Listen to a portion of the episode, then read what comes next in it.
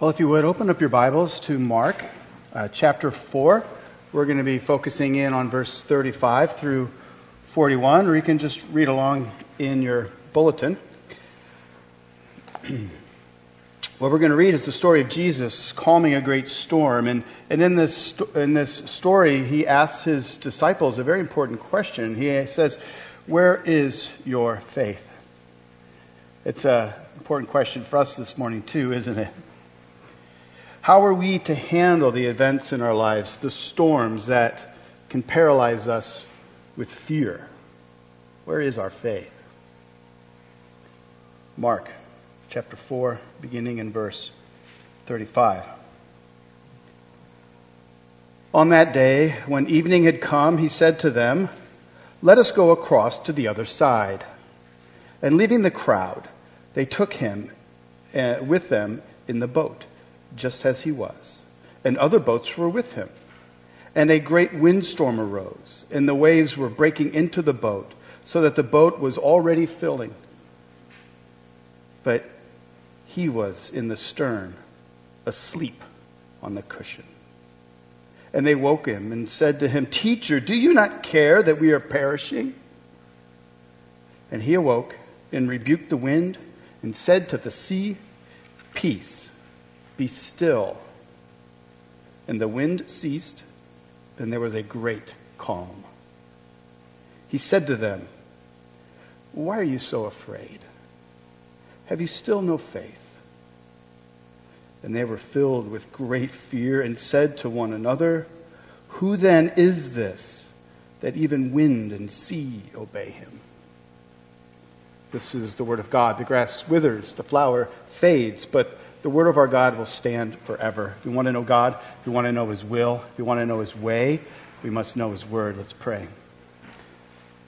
Heavenly Father, we thank you for this story. It's important for our lives today because until Christ returns, uh, this world will be full of many torments and trials and storms. And, and so help us this morning to see how you have equipped us to understand such events and, to, and who to trust our lives with um, for all things, especially the storms of life. We pray for your spirit and for your spirit's wisdom and guidance. Amen.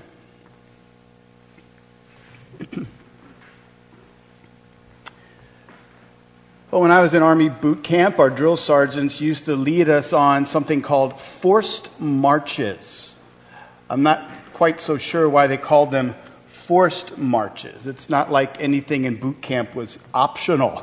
Everything was forced forced push ups, forced meals, uh, forced guard duty, forced shoe shining, uh, forced mud wallowing. Forced marches were almost a daily occurrence. Say you were supposed to go to one of the ranges or facilities to, to get some more training, like learn how to fire an M16 or throw a grenade or something like that. These ranges and facilities were three to five miles away from your barracks. And so early in the morning, you get up, you, you do your PT, and you throw a meal in your gut, and then you'd be marching.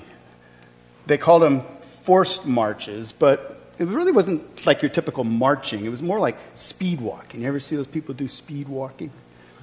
We had a couple drill sergeants that, for some, you know, diabolical reason, really seemed to enjoy leading the troops on these forced marches. One of them was Sergeant Herdzina. Uh, he didn't look all that athletic, but he had really long legs and strong lungs. And he could set a storm of a pace. Also helped that he wasn't carrying a 35 pound rucksack and an M16 right like this the whole time. But uh, when Sergeant Longlegs Herdzina led the way, you knew the forced march was going to be a great storm of dust and sweat. Sergeant Herdzina was a difficult man to follow and to keep up with. As we've been going through Mark's gospel, and as you see in all the gospels, following after Christ is hard. It's difficult too. Throughout Mark's gospel, we were left with the impression that following Jesus is difficult. And even at times, like we saw a few weeks back, uh, following after Christ, to take up one's cross after him, in many ways feels like death itself. But follow him we must. And, and wherever he would lead us. And yes, even into the storms of life. Now, there's a version of Christianity that says that if you follow Jesus, well, you won't have any storms in life. It's because of this, many Christians have mistakenly think that if they find themselves in a storm, well, there must be something wrong with their faith, or perhaps God has abandoned them. But check this out. How did the disciples in the story find themselves in the storm? It was Jesus' idea. Jesus was the one in verse 35 said, Let us go across to the other side. It was his idea to travel at night. Uh, and now look what it got them in. It got them into a storm of a lifetime. Have you ever felt that way? God, I've tried to live a faithful life. I'm trying to trust you. I'm trying to honor you with my life, but look where I am. I feel as if I'm all alone. I feel like the world is in danger of falling in on me. God, don't you care that I'm perishing?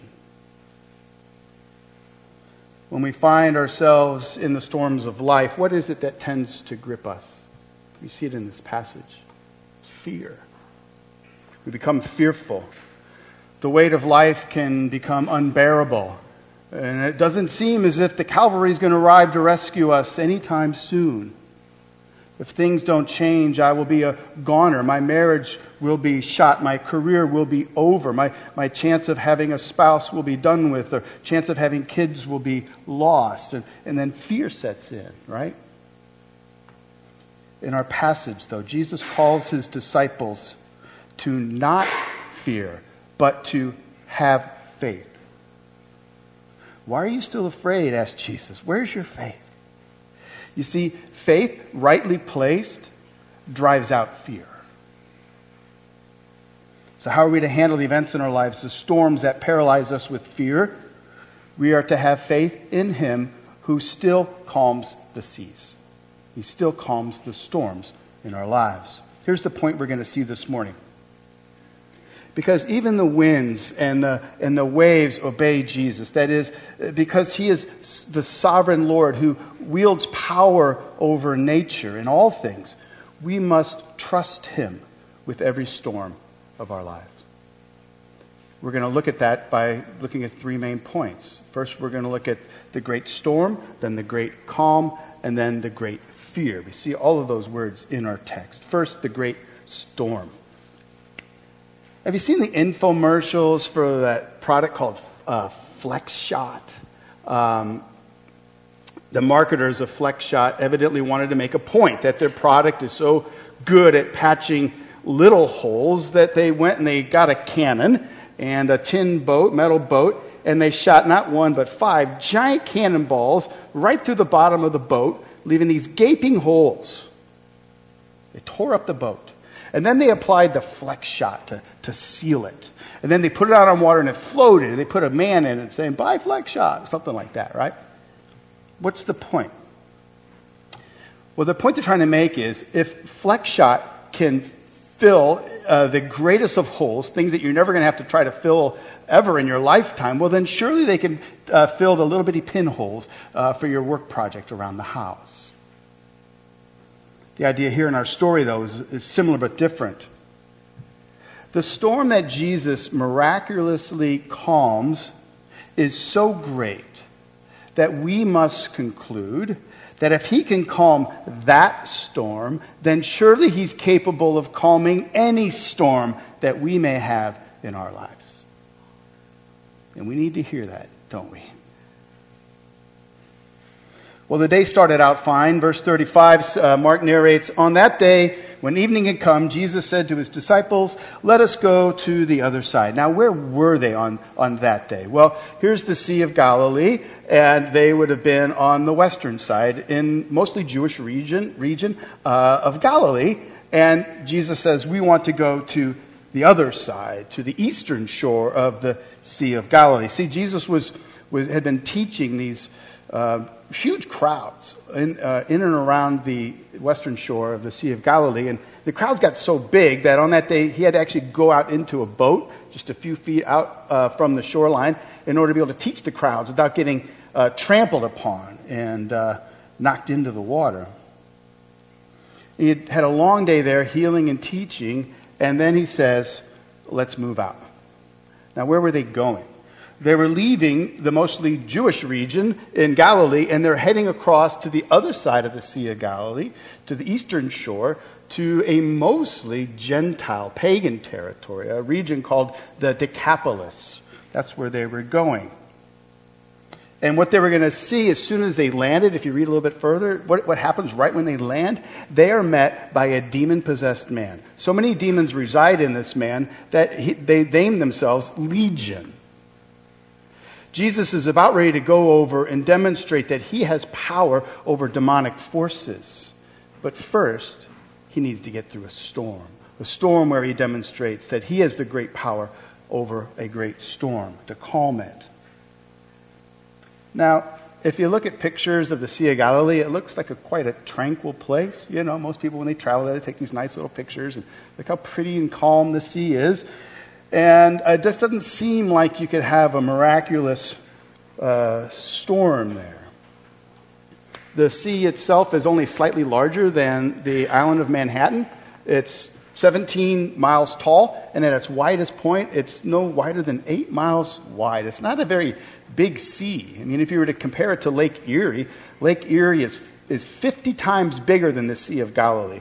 And on its biggest, stormiest days, the seas only reach five or six feet high. So, is Mark making up a story? Is he like making, making up a big, big story about this storm? Well, that's not the case. Um, the Sea of Galilee is known for its sudden and monstrous squalls. The, the, the, topography of the region has something to do with it. The Sea of Galilee is 700 feet, almost 700 feet below sea level, and it's surrounded by hills. And then just 35 miles, 34 miles to the north is a mountain range. Mount Hermon is there. And, and, the, and the mountains reach over 9,000 feet high. So what happens is you get all these winds swirling around and causing a, a, great turmoil. And the next thing you know is, is you've got a huge storm on the Sea of Galilee. Mark calls it a great windstorm. The Greek word he uses is lailaps. It, it means like a hurricane, right? This is no ordinary storm. How do we know this? Well, in that boat with Jesus are seasoned fishermen who've been on that sea many, many, many times, and they think they are about to perish. Yes, this is quite the storm. Now, the disciples were in a small fishing vessel. We know a bit about these fishing vessels. There's, there's mosaic pictures of them from way back when, but they also unearthed, archaeologists unearthed one of these vessels, and it's actually a little bit larger than you think. They're 30 feet long and 10 feet wide. So if you're a fisherman, you could have your crew and a big catch of fish, but if there's, you're not going fishing, you can fit 20, 24 people in this boat. And there was oars on each side. There was uh, two sets of oars on each side, and it would have taken about two hours to row across the, the Sea of Galilee. And oh, yes, in the stern, there was a covered galley. And inside, Jesus slept on a cushion. So tired was Jesus that he was able to sleep through a perilous storm. At some point, the storm got so wild and crazy, I guess the disciples realized that they couldn't fix the problem themselves. The waves started swamping the boat. They must have screamed something like, We're going to die here and now. Wake the master. Get the Lord. This whole trip was his idea anyway. Now, look what we get in return. We leave to follow Jesus, and now we're just going to die in this boat, the bottom of the sea. Wake the Lord. No doubt they shook him, shouting at the top of their voices. In verse 38, we read, Teacher, do you not care that we are perishing? In Matthew's gospel, other words are said Save us, Lord, we are, past, we are perishing. And then Luke's account says, Master, Master, we are perishing. Now, people will say, See, this is why you can't believe the Bible. It's, it's full of contradictions, you know, you can't believe these stories. And perhaps you're thinking, well, well, Mark, what words did he really say? How about, how about they said all of those words? There's at least 12 disciples. Lord, Lord, Master, Teacher, we're dying, we're perishing. Don't you care? Save us, do something.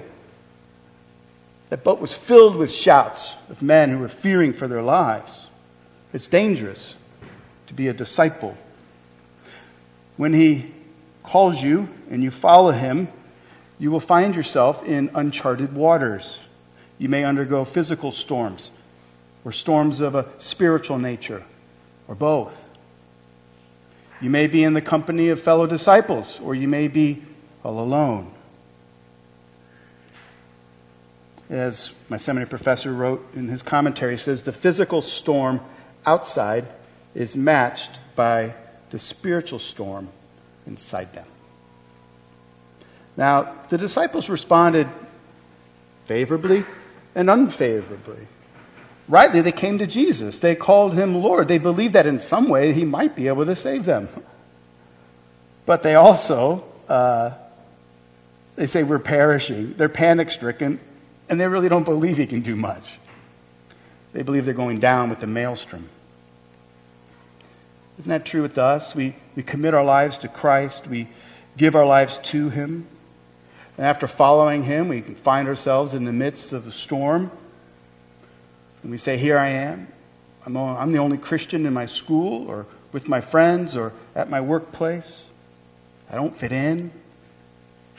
When I try to live a life that honors God, sometimes things get harder rather than easier. I feel like I'm perishing. Do you not care? All who follow Christ encounter great storms in life. That's the great storm. Now for the great calm. I hope you see two things. One was that Jesus was calm in the midst of the storm, and Jesus calmed the storm.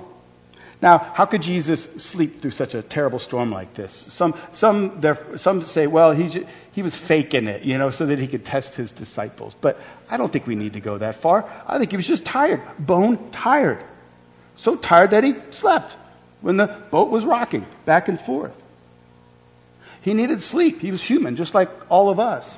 He was exhausted. He'd been teaching all day, healing all day. He'd been up late at night praying. And furthermore, check this out. Did he not trust his, his Father in heaven to protect his life and mission on earth, even while he slept? Jesus was asleep, and yet he was not in control. His Father was. He knew that his Father had given him a mission. And as my friend Randy Mayfield says, the, there is no safer place to be than in the center of God's will. There's no safer place to be than in the center of God's will. But if that's true, then why would God, the master of the winds and the waves and storms, allow this tempest to, to, to rise and threaten the life of Jesus and his disciples? I think we must conclude that, that God, uh, in his providence and in his sovereignty, had a reason for the storm. What could his purpose be? Ultimately, the storms God allows in our lives draw us closer to him, work for his good purpose in us, and give us cause to praise Him. Earlier, Melissa read from Psalm 107. It's a psalm that, if you read it, it sketches out four different scenes from which we see um, pictures of how God always delivers His people. In the last scene, the sailors are tossed on a violent sea. God raised up a stormy wind. He lifted the seas. And the, and the sailors were reeling and they were staggering as if they were, were, were drunken men. And they were, they were at their wits' end. And then what do they do? In verse 28, we read, Then they cried to the Lord in their trouble, and he delivered them from their distress. He made the storm be still, and the waves of the sea were hushed. Then they were glad that the waters were quiet, and he brought them to their desired haven. Let them thank the Lord for his steadfast love, for his wondrous works to the children of man. Let them extol him in the congregation of the people, and praise him in the assembly of the elders. The great scholar Derek Kidner makes this comment on the psalm. He says, The storm teaches that in a world of gigantic forces, we live by permission, not by good management. My friends, we, we live by permission of a holy and righteous sovereign God, not by good management of our lives. No matter how good we are at managing our lives, to keep ourselves out of the storms, we find ourselves in the storms of life. And no matter how capable we are, capable at extracting ourselves from the storms of life, The great calm comes when we cry out to God. That psalm sounds a lot like what took place in our story, right? Jesus does exactly what God does in that psalm. He calms the storm. Observe how he proceeds, though. The disciples shake Jesus awake. They're shouting at him. He rises and steadies his feet. And then what does he do? Did he try to manage the chaos? Did he, did he try to calm people's nerves so he could put them all to work doing the right things to rescue the ship? Did he even get on his knees like a priest or a prophet to pray to God Almighty to intervene? No. What did we see him doing? He spoke directly to the sea and the wind, and they obeyed. Look at verse 39. And he awoke and rebuked the wind and said to the sea, Peace, be still. Jesus simply spoke, and the sea and the wind became calm. Now, the Greek word here means to, to, to, uh, to muzzle or to silence. It's if Jesus is saying, Shut up to the storm, and it stops. What happens? Verse 39 The wind ceased, and there was a great calm. The great storm became a great calm. Now, you might count it as coincidence that the winds died down right as Jesus spoke the words. But we know this was a miracle. Why? Because the seas instantly died down. You know, when the storm goes by, uh, how, you know, it takes a while for the seas to go down. But here in this case, the seas were instantly calm. This was a miracle. These, the words of Jesus. What we see here is the word, uh, Jesus has the, has the power over the natural laws. Jesus has power over nature itself. Now, we all try to do this at times in our lives, don't we? Uh, are you a golfer, right? You know, uh, you know, you're shouting at the ball all the time mid-flight. Get out, get out, get out. No, no, right? Uh, you know, this past past week we had guys' night out. We went bowling. There were 17 of us. You should have seen us. You know, trying to coax the ball left or right. No, no, no, no. Left, left, left. Right, right. As, as if your leaning is going to help it anyway, right? Uh, last Thursday, I watched one of my daughters play middle school basketball, and you know, you don't have any idea how many times I tried to speak that ball into the basket, but it didn't work. Not so with Jesus. Jesus commands nature and it obeys. Why is this? Because Jesus is God. He is God incarnate, God in the flesh. And so he is in control.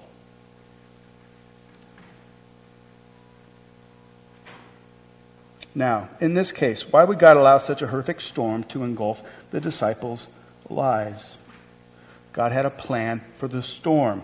God wanted the disciples' eyes to be opened as to just who it was they were following.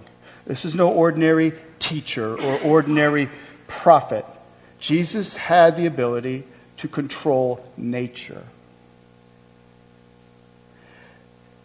And then a few minutes later, when they land on the shore, they're going to see that Jesus not only has power over the natural realm, but he has power over the supernatural realm as well when he casts the demons out of the possessed man. In the very next story as well in Mark, we see that not only does he have power over law, uh, physical laws and, and spiritual laws, but he has power over death itself as he raises Jairus' daughter from the dead. For now, though, the disciples need to see that Jesus is capable of bringing peace in the midst of any storm.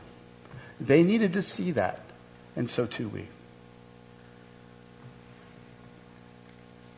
Now for the great fear. You know, the fear that the disciples had during the middle of the storm, as great as it was, gives way to an even greater fear when the storm is calmed.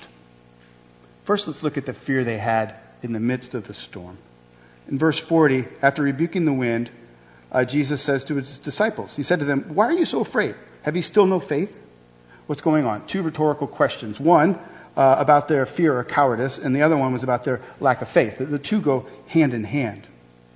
Now, first, let me affirm that there is such a thing as, as healthy fear. Uh, there, uh, you know, a healthy fear of heights uh, keeps you from falling off of cliffs, right?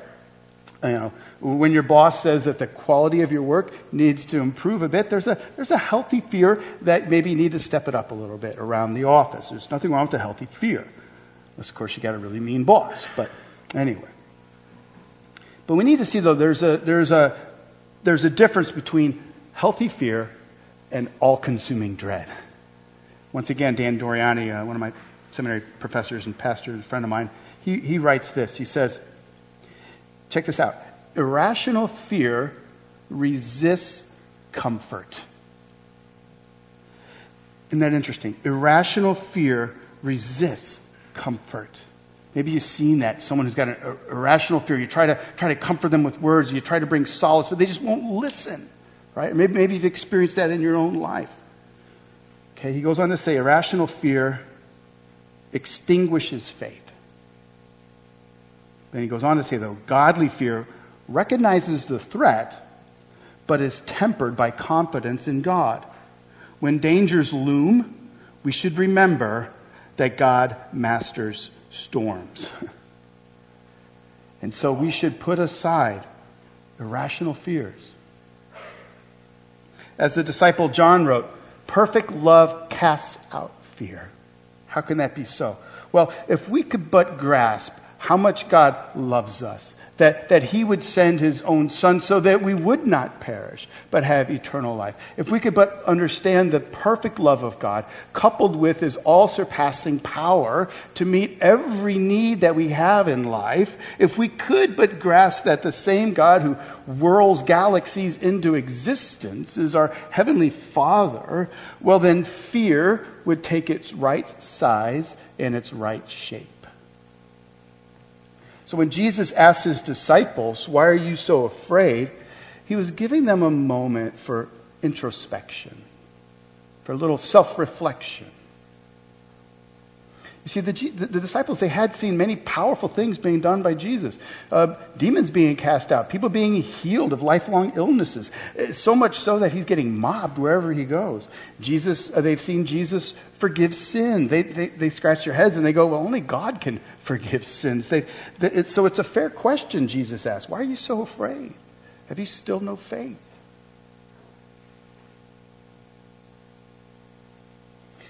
The antidote to fear is faith. See, fear and faith are interrelated. Each drives out the other. That's why Jesus is calling his disciples to have faith in him.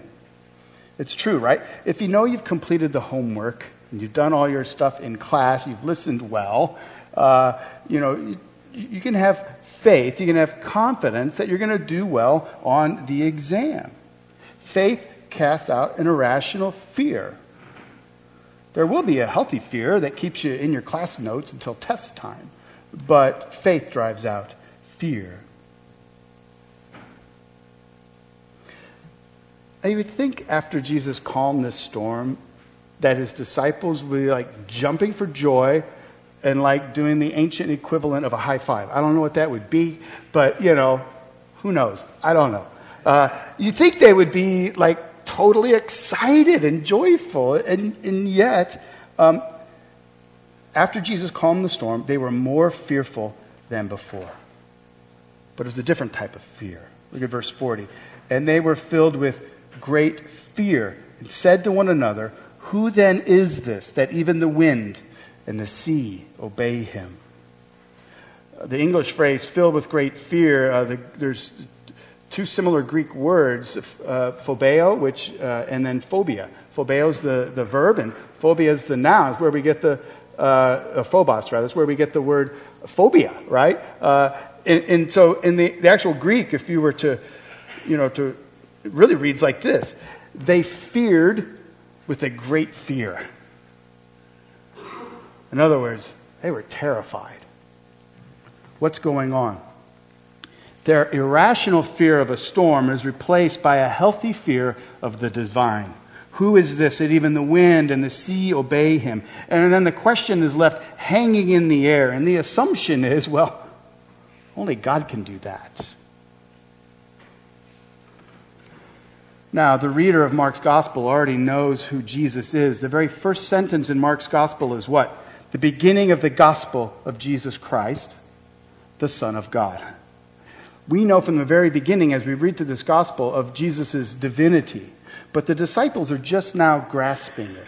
Who is this that even the wind and the sea obeys him? We know the rest of the gospel story. The one who has power over, over the wind and the waves also has power over sin and, and death. If you're familiar with how Mark's gospel unfolds, you will know that the disciples are kind of really kind of slow at coming to an identity of who Jesus is and why he came to this earth.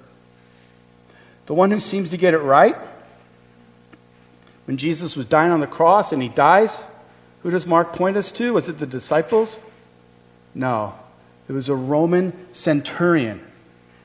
The leader of the crucifixion battalion himself. Here's what we, here's what we read in Mark's words. And when the centurion who stood facing him saw that in this way he breathed his last, he said, Truly, this man was the Son of God. The centurion of all people gets Jesus' identity right. He comes to the proper conclusion. And, and what was it that caused the centurion to marvel at Jesus' divinity? It was how he weathered the storm the storm of the cross. Once again, Mark's words. When the centurion stood facing him, saw that in this way, something about Jesus' death that caused him to marvel. In this way, he breathed this last. He said, Truly, this man was the Son of God. The centurion who was tasked by Pontius Pilate to have his men beat and flog Jesus to the verge of dying the centurion who watched as his men mocked Jesus by putting a, a royal robe of purple robe on him and pressing a crown of thorns into his head until he bled. The same centurion who watched Jesus struggle to carry his cross up the hill. The centurion watched, who watched as the, as the crucified men next to Jesus mocked him and who also saw as one of them later turned in faith to Jesus. They, the same centurion heard Jesus say, Today you will be with me in paradise. How could a man hanging on a cross say that? The same centurion who witnessed Jesus dying in agony and yet still say, Father, forgive them, for they know not what they do.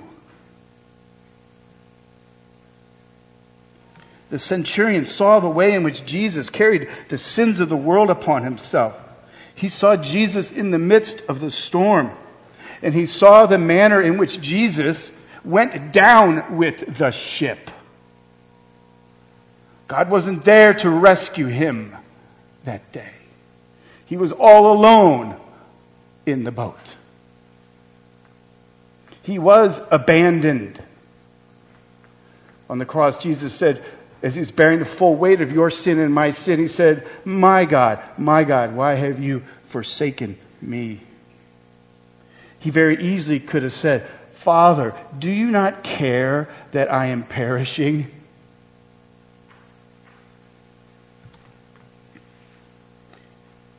In the instant that Jesus took all our sin and bore the fullness of our sin as waves against him, he truly was abandoned by God. Some of you might be th- saying, what kind of God would have abandoned his own son on the cross as he's crying out in agony? The God who sent him there to do that, the God who sent him into the storm. If, if Jesus did not do that, we could not have peace with God. The Bible says, for the wages of sin is death. That's, wages is what you get paid, right? you earn it. Guess what? Our sins earn us death and eternal separation from God. Clear and simple. Jesus entered the storm of our sin. He took it upon himself. He bore it, and he died like we deserve. He went down with the ship. But he rose again. That same Jesus who, who went down with the ship, who took our sins on the cross, has risen uh, from the grave. And so too, all you who trust in him. Jesus went down with the ship and he, and he took your sins with him never to be seen again. That's why we rejoice. That's why when God delivers people on the ocean or uh, from the perilous waves, they, they extol him with praises. How much more so, we who have been spared the great storm of our sin and death, praise God for his deliverance through his own Son who was abandoned for us. That's the gospel. That's the good news. I want us to have just a couple, few points of application before we wrap up and come to the Lord's table. When storms enter our life, what is it that we need? Faith. We need a perspective that comes from faith. When you find yourself in the midst of a storm in life, it's good to ask questions. You know, why is this storm, why is God, who is sovereign over storms, allowing this into my life? Perhaps I'm like Jonah. Remember Jonah? Jonah was a prophet given a task to go to the pagan lands of the of Ninevites, and God was going to have him preach uh, forgiveness, and they were going to repent. And then, and what, is, what does Jonah do? He says, "I don't want to do that," and he gets on a boat and he sails the opposite direction towards Tarshish. All right, uh, sounds Tarshish, uh, and and so a great storm comes on the water, and Jonah knows, oh shoot, it's because of me. I'm on the ship. I'm going the wrong way. Uh, he gets thrown into the sea, the sea calms, and miraculously God gets Jonah to where God wanted him to go. When, when storms come into your life, maybe you need to say, Am I like Jonah? Maybe God, maybe I'm running from God and He wants me to stop and turn and come back. But you know, every time storms come in our lives, it's not because we're running from Him. Sometimes storms come into our life when we are seeking first the kingdom of God. Perhaps we could say, Am I like Paul? You read in the letters to the Corinthians, there's a long list of things that Paul endured for the sake of Jesus. A number of them, he was shipwrecked a number of times, including floggings and beatings. Paul, why, uh, Paul endured so many storms in his life because he, in fact, was following after Christ. And sometimes when you follow Christ, you find yourselves in the midst of a storm.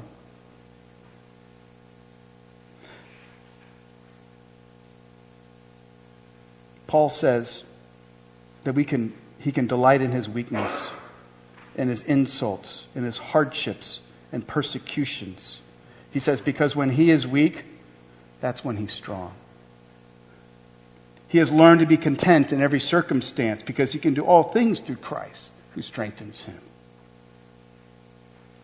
So we must come to see that storms are opportunities for growth because suffering produces perseverance, and perseverance produces character, which produces hope. And hope in Christ Jesus never fails.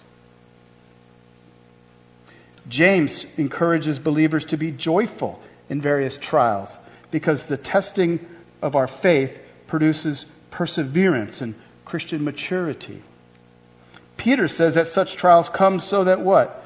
So that the proven genuineness of your faith of greater worth than gold, which perishes even though it's refined by fire, may result in praise, glory, and honor when Jesus Christ is revealed. When commentator Mark Strauss comments, we need to look at life's storms not as disasters, but as opportunities to see God's transforming power at work in our lives. Oh, that we would have that perspective of faith. How does this teaching this morning challenge you? When the storms of life hit, what is your typical response? Do you live by fear? Do you turn to yourself and your own strengths? Do you use your expertise to extricate yourself? Do you take over the helm and try to navigate away from the storm? Do you row harder? Do you bail more and faster? Do you yell and shout? Do you complain to God? Don't you even care that I'm perishing? Or do you respond in faith and turn to Christ and ask Him to give you peace? Christian, you know who it is who even the winds and the waves obey. It's your champion, it's your Savior, the Lord Jesus Christ, the one who endured the storm of the cross for you, the one who went down in the storm for you. He now captains your life. And yes, when you follow him, he may lead you into storms. But when he does so, he will give you his peace. There is no calm like the calm that our Lord gives us. Let's pray. Father, we thank you uh, that you meet us in the midst of our storms. We thank you, Jesus, that you have carried the burden of our sin as a tempest upon yourself. Uh, and you bore that penalty so that we need not. We pray that we would um, comprehend more fully what this passage teaches us, uh, that faith in Christ drives out fear. and that you are watching over us, Heavenly Father, in all circumstances of our lives. We ask, Holy Spirit, that you press these truths deep into our heart this morning. Amen.